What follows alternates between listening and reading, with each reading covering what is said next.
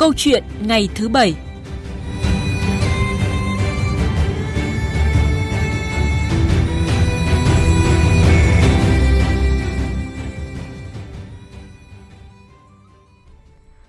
quý vị thính giả, một trong những sự kiện kinh tế được hàng triệu doanh nghiệp chờ đợi đó là hôm nay, Hiệp định Thương mại Tự do EVFTA giữa Việt Nam và Liên minh châu Âu chính thức có hiệu lực.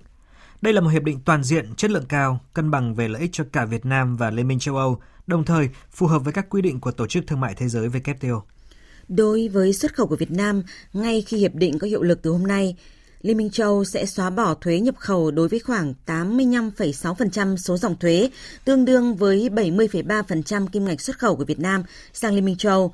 Nghiên cứu của Bộ Kế hoạch và Đầu tư cho thấy là nếu các cam kết về cắt giảm thuế quan và phi thuế quan được thực thi triệt để, thì tăng trưởng kinh tế của Việt Nam sẽ được cải thiện trong cả ngắn hạn, trung hạn và dài hạn.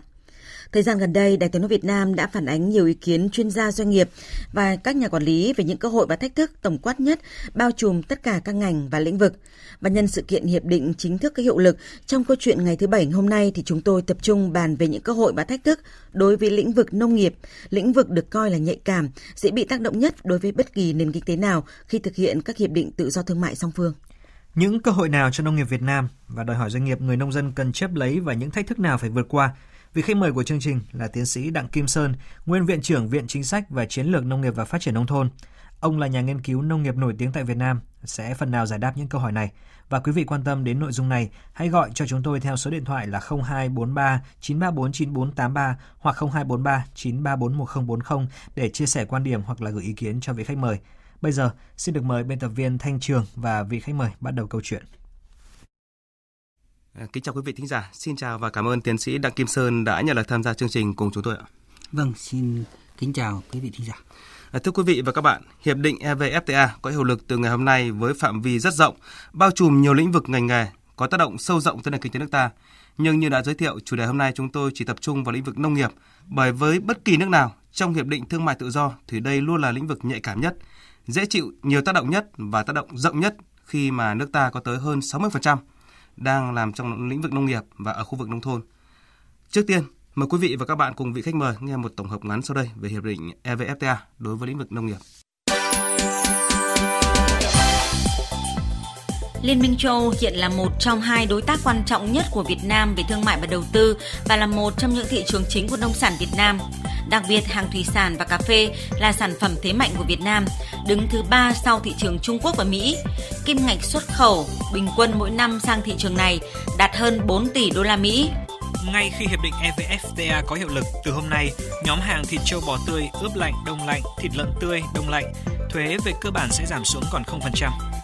Đối với mặt hàng rau quả, 530 trong tổng số 556 dòng thuế cũng về 0% khi hiệp định có hiệu lực. Bên cạnh đó, 93% sản phẩm cà phê, hồ tiêu, hạt điều cũng sẽ được miễn thuế khi hiệp định EVFTA đi vào thực thi. Gạo là mặt hàng thế mạnh của Việt Nam cũng được giảm thuế về 0%. Các doanh nghiệp liên quan đến lĩnh vực công nghệ chế biến ở các ngành nông sản, thực phẩm, thủy sản cũng sẽ chịu tác động trực tiếp. Khoảng một nửa số dòng thuế ngành thủy sản sẽ được xóa bỏ ngay khi hiệp định này có hiệu lực từ hôm nay. Một nửa dòng thuế còn lại sẽ về 0% sau từ 3 đến 7 năm. Với sản phẩm đồ gỗ, xóa bỏ khoảng 83% số dòng thuế mặt hàng gỗ ngay từ hôm nay và xóa bỏ khoảng 17% số dòng thuế bao gồm gỗ dán, ván sợi, ván răm từ sau 3 đến 7 năm. Năm ngoái, kim ngạch xuất khẩu lâm nghiệp của nước ta vào EU đạt hơn 530 triệu đô la Mỹ.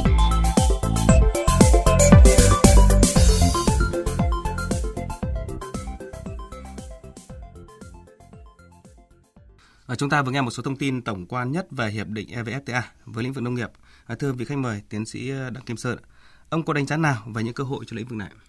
Có thể nói là với cái hiệp định thương mại lần này thì chúng ta lại mở ra thêm một cái thị trường thuận lợi cho nông sản Việt Nam. Trước hết thì mọi người đều nghĩ đến là việc giảm các cái hàng rào thuế mở ra thị trường sẽ tạo điều kiện để chúng ta bán được hàng. Vâng. Người nông dân Việt Nam thì có thể nói là sản xuất rất giỏi, làm cái gì cũng được. Chỉ lo mỗi một chuyện thôi là có bán được hàng hóa hay không. Thì lần này đấy, chúng ta thấy rằng là các cái mặt hàng nông sản Việt Nam đang xuất khẩu vào thị trường châu Âu rất là tốt, như là các cái loại cây công nghiệp như là tiêu, cà phê, hạt điều, các cái loại rau quả như là thanh long, rồi rau, rồi vải, các loại trái cây, thế rồi thủy sản, rồi đồ gỗ và gạo. Nói chung là các cái mặt hàng chính từ Bắc đến Nam chúng ta đều đã mở cánh cửa vào thị trường châu Âu. Mặc dù đấy cái xuất khẩu hiện nay của chúng ta như bản tổng hợp đã cho thấy đấy mới khoảng độ 4 tỷ đô la. Nhưng mà nếu với cái hiệp định này đấy, thì chúng ta có thể mở rộng lên rất nhiều. Dạ vâng. Tuy nhiên ấy, không phải chúng ta chỉ có nghĩ về vấn đề là bán hàng. Hiệp định này còn mở cho chúng ta cái cơ hội để thu hút đầu tư từ bên ngoài. Cái cơ hội để chúng ta cải thiện cái quản lý, nâng cao cái khả năng về vệ sinh an toàn, về tiêu chuẩn, chất lượng của hàng hóa chúng ta, áp dụng được khoa học công nghệ.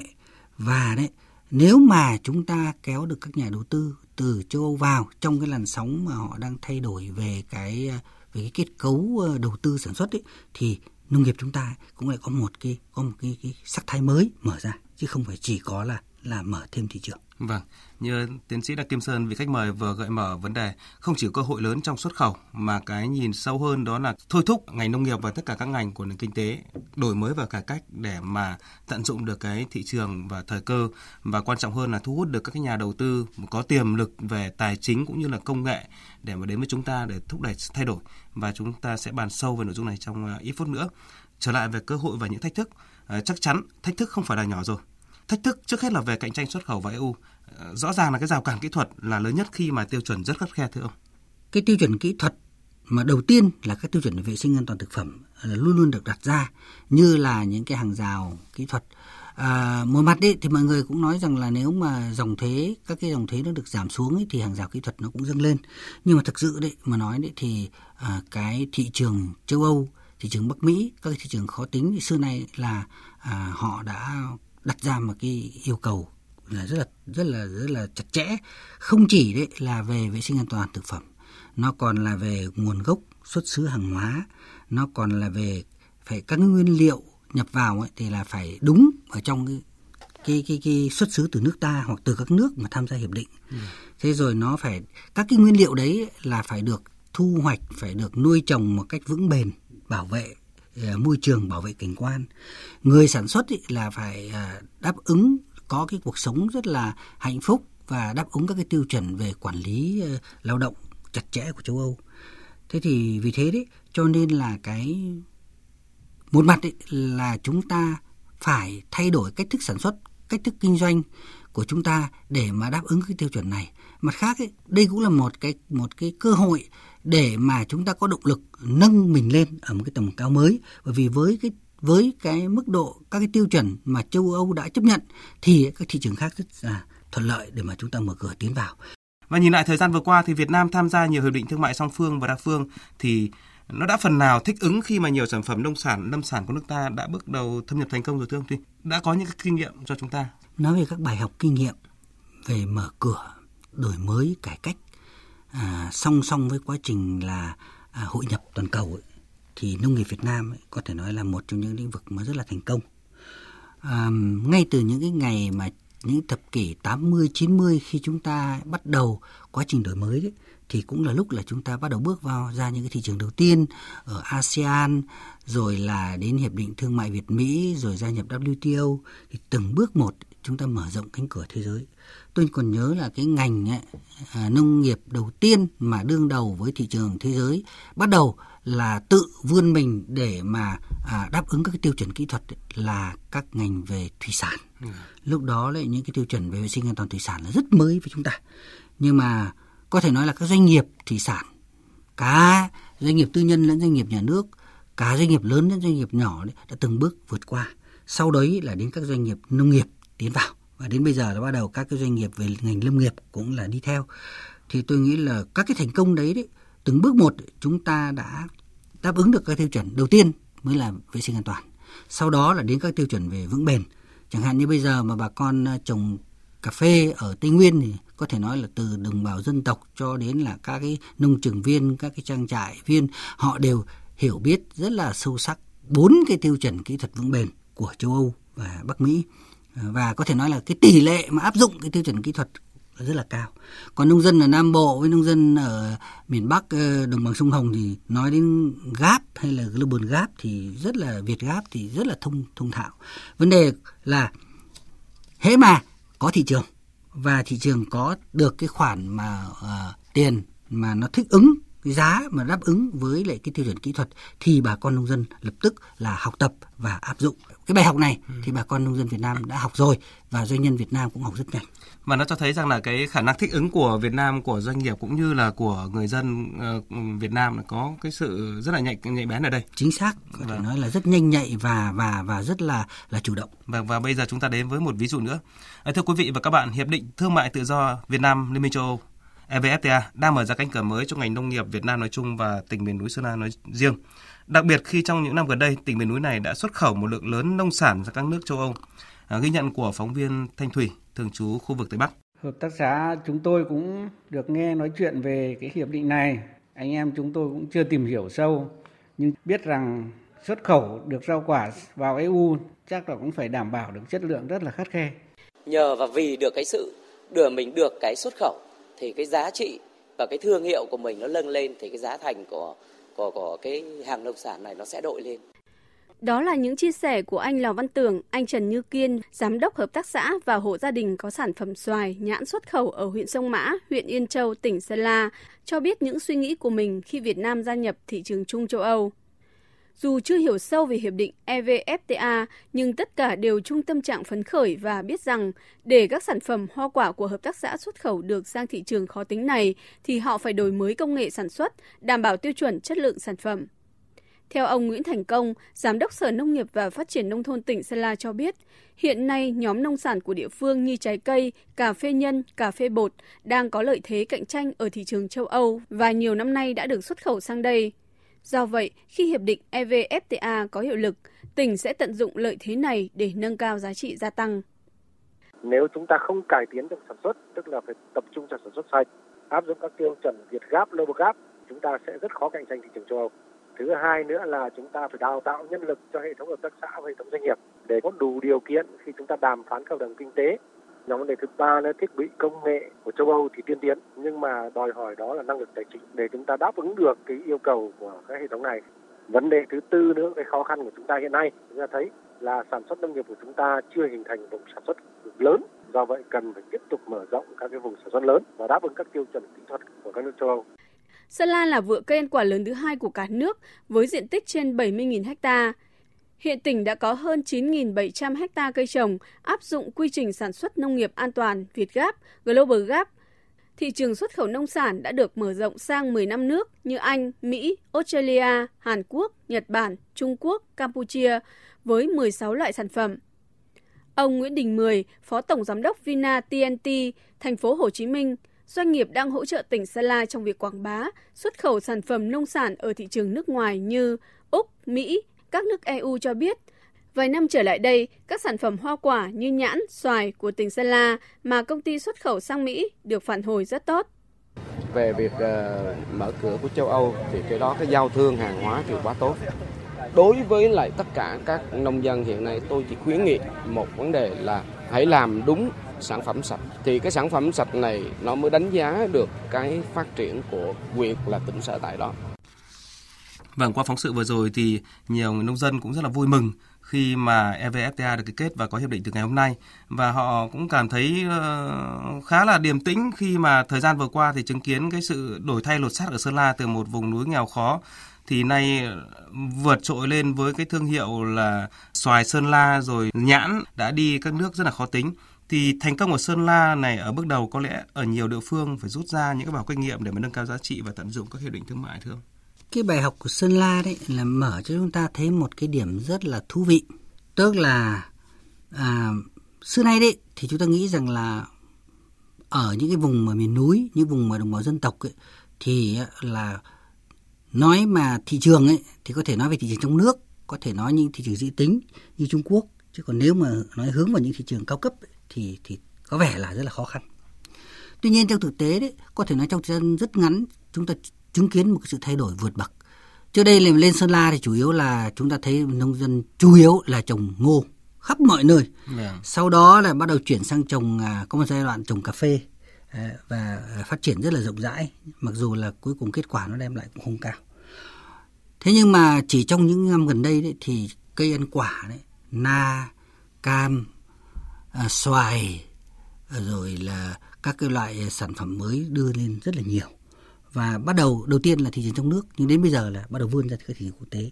Thì cái câu hỏi đặt ra là tại sao lại có cái hiện tượng mà nó đối nghịch như thế? Vâng. Thật ra đấy thì trong cái thời đại ngày nay của chúng ta đấy, nó có, nếu khôn khéo thì có thể biến được cái bất lợi trở thành lợi thế. Cái bất lợi của các tỉnh miền núi là chia cắt xa xôi, điều kiện khí hậu phức tạp. Nhưng mà cái lợi thế của nó là chính cái điều kiện đấy nó làm cho các cái sản phẩm nông sản ấy, một là chất lượng rất cao, chất lượng rất ngon, thứ hai là rất sạch, rất là gần gũi với cái điều kiện để có thể chuyển sang sản xuất hữu cơ được. Thế thì cái trở ngại duy nhất là vấn đề vận chuyển, vấn đề thông tin tiếp cận thị trường. Thế nhưng mà nếu một khi đấy mà chúng ta đã có thể áp dụng những cái công nghệ chúng ta gọi một cách cao xa là 4.0 đấy, thật ra thì nó cũng chỉ là cái điện thoại di động, nó cũng chỉ là internet, nhưng mà những cái công cụ rất đơn giản này nó đã kéo người sản xuất với người tiêu dùng lại một cái rất gần. Và thật sự là người sản xuất nhỏ ấy, có thể dễ dàng là với ra thị trường toàn cầu cái rất là nhanh chóng. Trong điều kiện chẳng hạn trường hợp như là chúng ta áp dụng hiệp định thương mại với châu Âu này, nếu ấy mà chúng ta có cách tổ chức tốt cho các cái sản phẩm mình gọi là ô cốp, sản phẩm mỗi làng một sản phẩm đấy, các cái đặc sản của chúng ta đấy, mà nếu mà nông dân sản xuất sạch, vệ sinh an toàn, gắn bó với lại môi trường, với cảnh quan, gắn bó với văn hóa dân tộc, với cái sự nghiệp bảo vệ phụ nữ, bảo vệ trẻ em, với xóa đói giảm nghèo, tức là được có cả giá trị về mặt nông sản, vừa có giá trị về mặt xã hội, vừa có giá trị về mặt môi trường, thì rất dễ dàng là chúng ta tiếp cận được với khách hàng. Và nếu chúng ta giới thiệu tốt, chúng ta làm tốt cái khâu về thương hiệu rồi về tiêu chuẩn ấy, thì chúng ta sẽ có những tiến vào được các thị trường ngách, các thị trường cao cấp mà họ rất là mong đợi những cái sản phẩm mà mang tính chất đặc điểm như thế. Dạ. Cho nên tôi nghĩ đây là một cái ví dụ tốt để chúng ta thấy rằng là đã đến lúc chúng ta có thể biến tất cả những cái khó khăn của chúng ta thành cơ hội, và áp dụng được tốt các cái công nghệ mới, áp dụng tốt cái cơ hội về hiệp định thương mại mới. Và tôi nghĩ có điều ấy là trong các cái quá trình này ấy, thì vai trò của các cơ quan hỗ trợ nhà nước, các cái cơ quan phát triển và các doanh nghiệp là rất quan trọng để đồng hành cùng với người sản xuất ở nông thôn. Và rõ ràng qua cái Sơn La này nó cũng cho thấy là không phải cứ địa phương vùng sâu, vùng xa, vùng khó khăn là không có lợi thế về phát triển nông nghiệp, có thương hiệu, có giá trị. Chính xác. Vấn đề nằm ở tư duy và quyết tâm. Ông vừa có nhắc tới về hỗ trợ của cơ quan nhà nước, thì ở đây Sơn La nó cũng cho thấy rằng là Bộ Nông nghiệp và Phát triển Nông thôn cùng Bộ Khoa học và Công nghệ vào cuộc thì đã thực sự là thay đổi ở đây. Thì cái mô hình mà nhà nước hỗ trợ ở đây, rồi cái câu chuyện như ông vừa nói về các cái địa phương vùng sâu, vùng xa thì cái đặc sản họ rất là ngon và rất là sạch. Vấn đề là thông tin và hạ tầng giao thông, thì nhà nước cần tham gia như thế nào trong cái vấn đề này để mà thúc đẩy, đánh thức những cái tiềm năng như thế?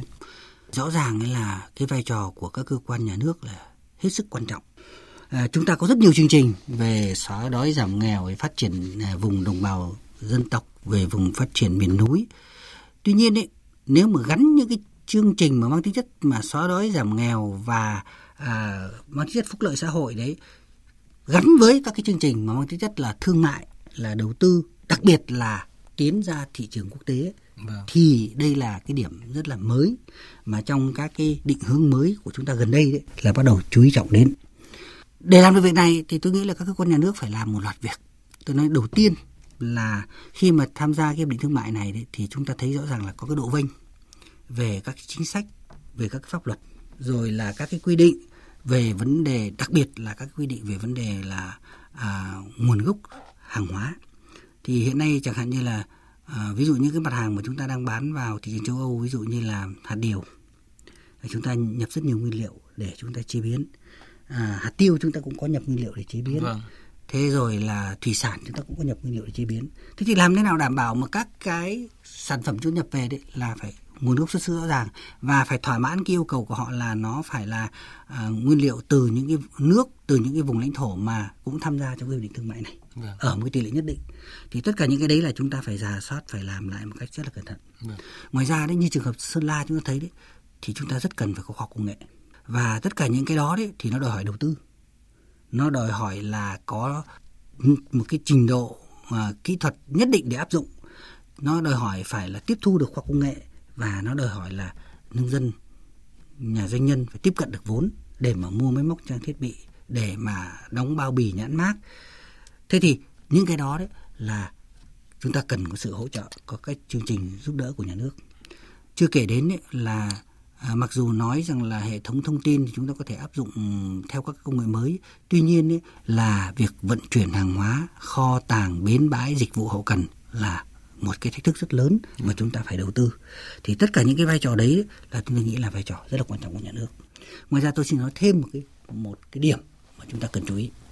Tức là xưa nay đấy, chúng ta thường hay nói một cái đơn giản, tức là hễ mà các cái hàng rào kỹ thuật họ dương lên thì người sản xuất và người kinh doanh phải ráng mà vượt qua.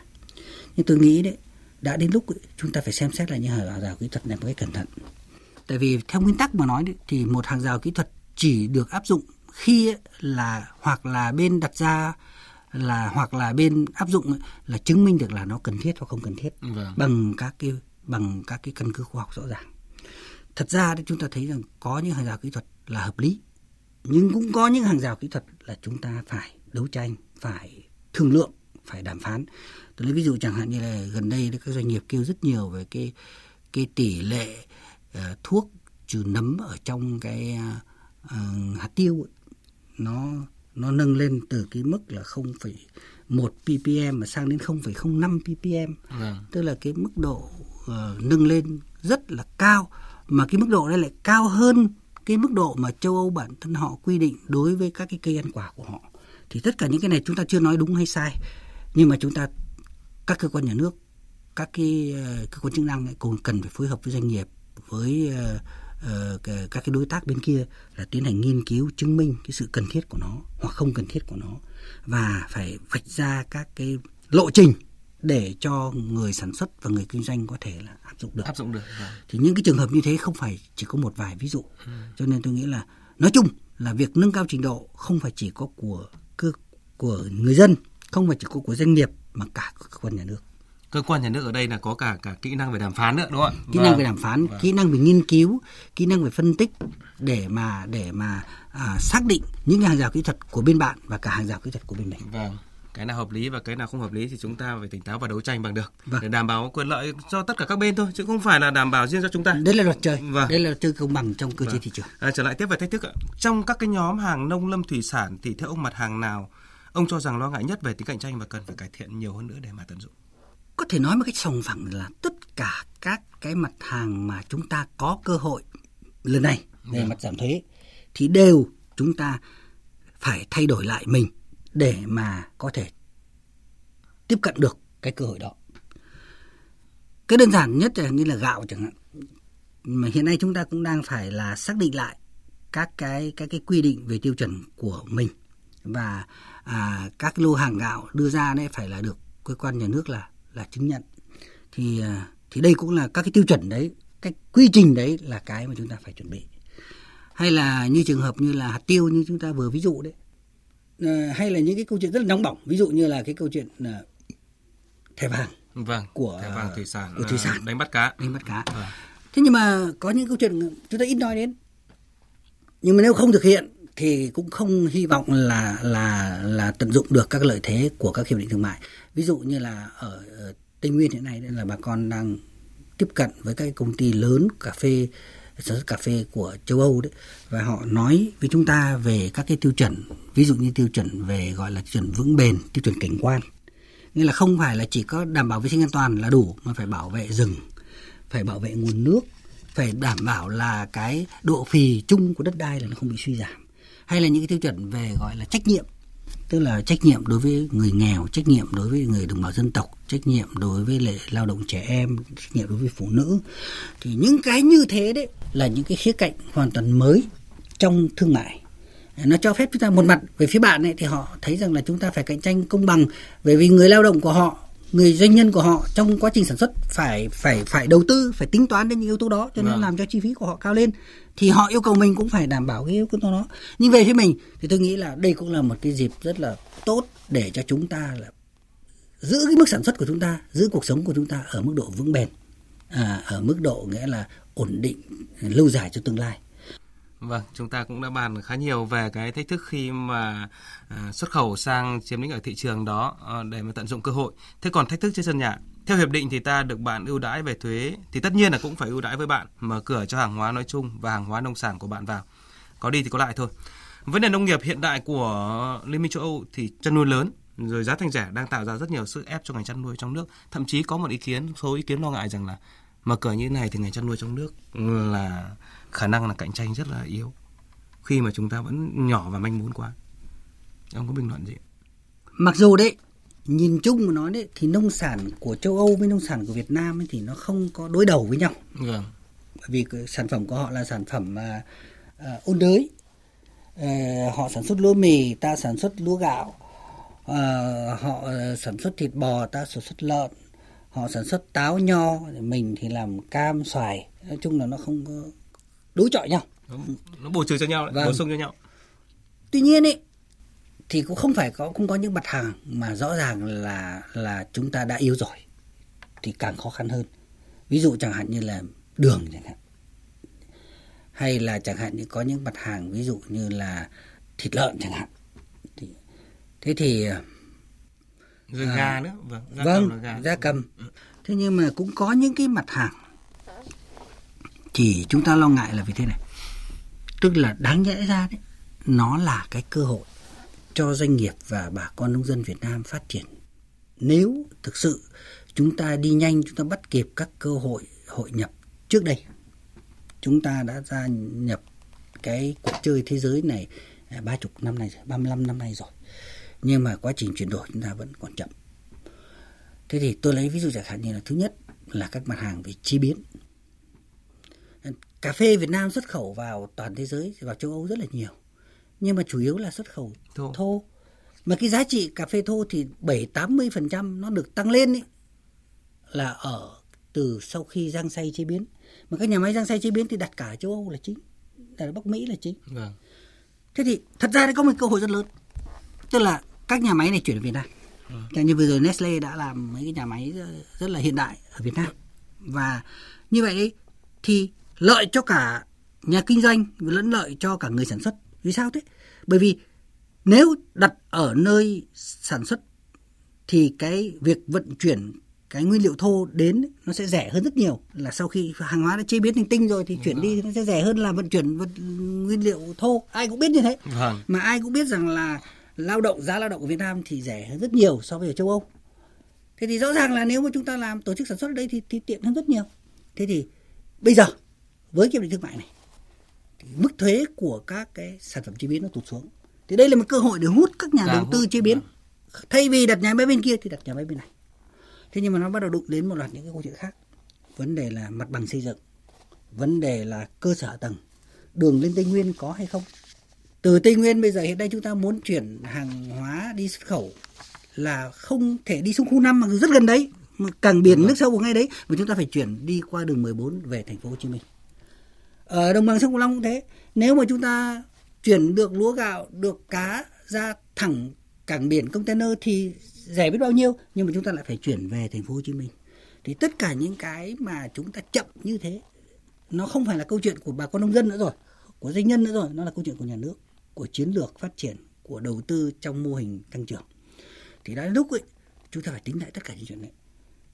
Công nghiệp của chúng ta tôi nghĩ rằng không phải chỉ có phát triển về công nghiệp chế biến chế tạo, mà chúng ta phải tập trung vào chế biến nông sản. Vì đây là thế mạnh của chúng ta. Nếu chúng ta chuyển từ 8-90% cái nông sản thô hiện nay sang thành nông sản tinh, thì không những là giá trị gia tăng cao cho bà con nông dân và doanh nhân, mà giá trị còn tăng cao cho ngành công nghiệp Việt Nam, còn tạo ra công ăn việc làm cho một cái khối lượng lớn bà con lao động. Do đó tôi nghĩ là nhân cái cơ hội này, cùng với quá trình mà hội nhập không phải chỉ có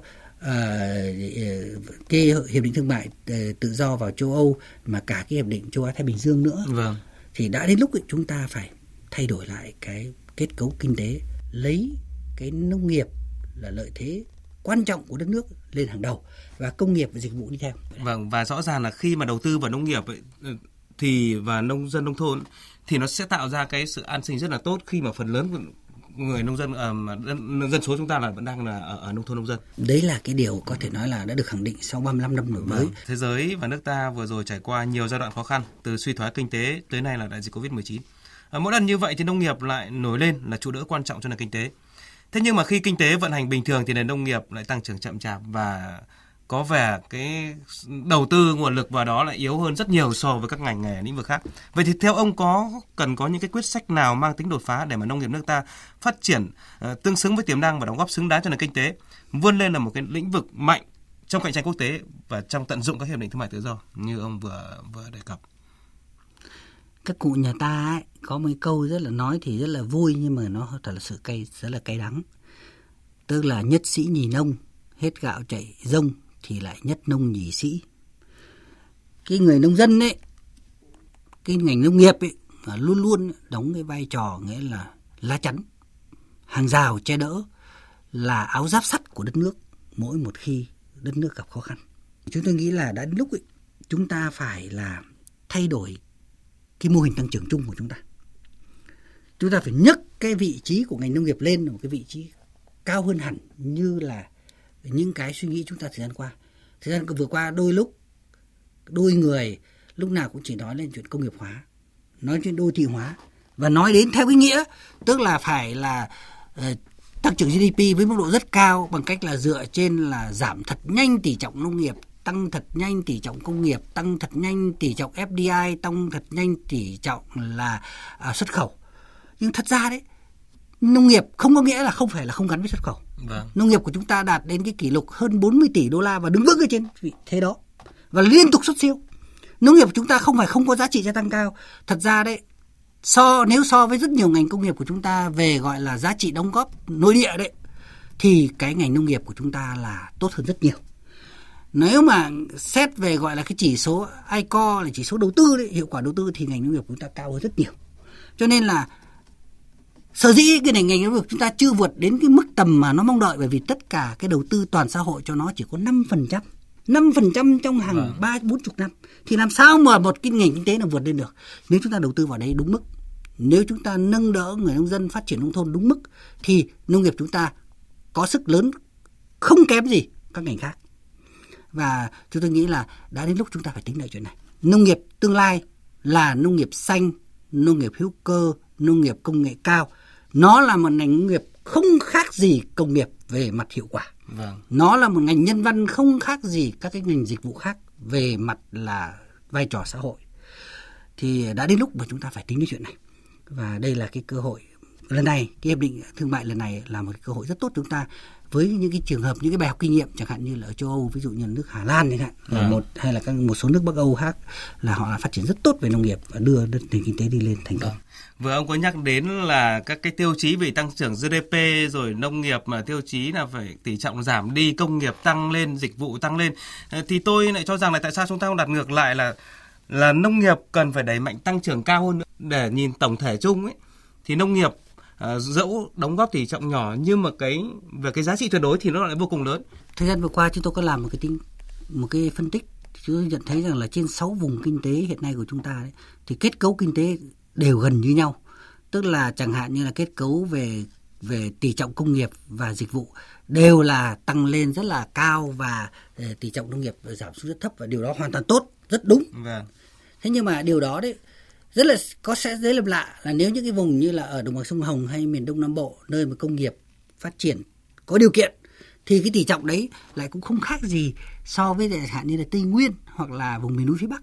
Thì đây là câu chuyện kỳ lạ. Trong khi đó đấy thì năng lực về nông nghiệp của những vùng như là đồng bằng sông Cửu Long hoặc Tây Nguyên đáng nhẽ là phải phát huy được cao hơn nữa rất nhiều. Thì tôi nghĩ là về cơ bản luôn luôn tỷ trọng nông nghiệp phải giảm.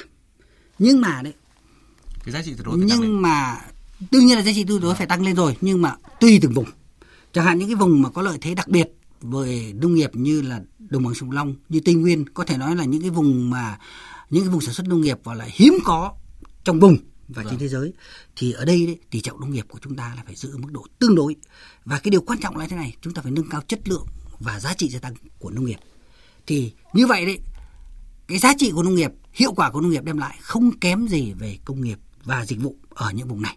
Ban nãy tôi có lấy ví dụ trường hợp của Hà Lan, nhưng những trường hợp như thế đã xuất hiện ở Na Uy, ở Úc, ở Mỹ, ở rất nhiều nền kinh tế. Tức là các ngành nông nghiệp xuất đầu tư về mặt vốn cao không khác gì công nghiệp, hiệu quả kinh tế đem lại cao không khác gì về công nghiệp, năng suất lao động cao không khác gì về mặt công nghiệp hết cả. Mà nói thật mà nói thì thật ra đấy, các cái nước để phát triển công nghiệp thì có thể nhiều nước, nhưng những nước phát triển về nông nghiệp không phải nước nào cũng có điều kiện được như Việt Nam. Vâng, cảm ơn ông với những cái dẫn chứng vừa rồi. Các nước như vậy đã làm được những điều rất là lớn lao về nông nghiệp, và Israel nữa thì chả có lý do gì đối với nước ta với cái thế mạnh như ông vừa nói, những có những vùng mà tập trung về lợi thế vô cùng lớn và đặc biệt về nông nghiệp như là Tây Nguyên, như là đồng bằng sông Cửu Long, thậm chí miền núi phía Bắc nữa, đúng không ạ, về cây trồng hoa quả, thì không có lý do gì mà chúng ta lại không tận dụng cái nguồn lực sẵn có đó để mà phát triển lên và làm giàu cho chính cái quê hương trên mảnh đất đó, để cho cái nông dân ở đó và cho đất nước. Chứ không phải nhất thiết là địa phương nào cũng phải công nghiệp hóa theo cái hướng là điện tử bê tông, một cái hướng cùng một mũi tên mũi nhọn như nhau, thì nó sẽ không thể nào hiệu quả được. Và một lần nữa cảm ơn tiến sĩ Đặng Kim Sơn với những phân tích vừa rồi. Thưa quý vị và các bạn, nông nghiệp là lĩnh vực quan trọng quyết định sự thành công trong quá trình hội nhập và phát triển bền vững của Việt Nam.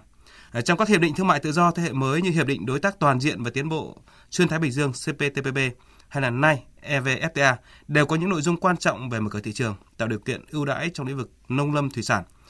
Nay EVFTA có hiệu lực, tiếp tục mở thêm một cánh cửa nữa để lĩnh vực này bứt phá, đánh thức tiềm năng, lợi thế vốn có. Hy vọng qua hiệp định này và các hiệp định song phương trước đó, các mặt hàng nông nghiệp của nước ta sẽ có chỗ đứng trên thị trường quốc tế với tư cách là thương hiệu mạnh, giá trị gia tăng cao, chứ không chỉ là nhà cung cấp nguyên liệu thô, giá trị gia tăng thấp.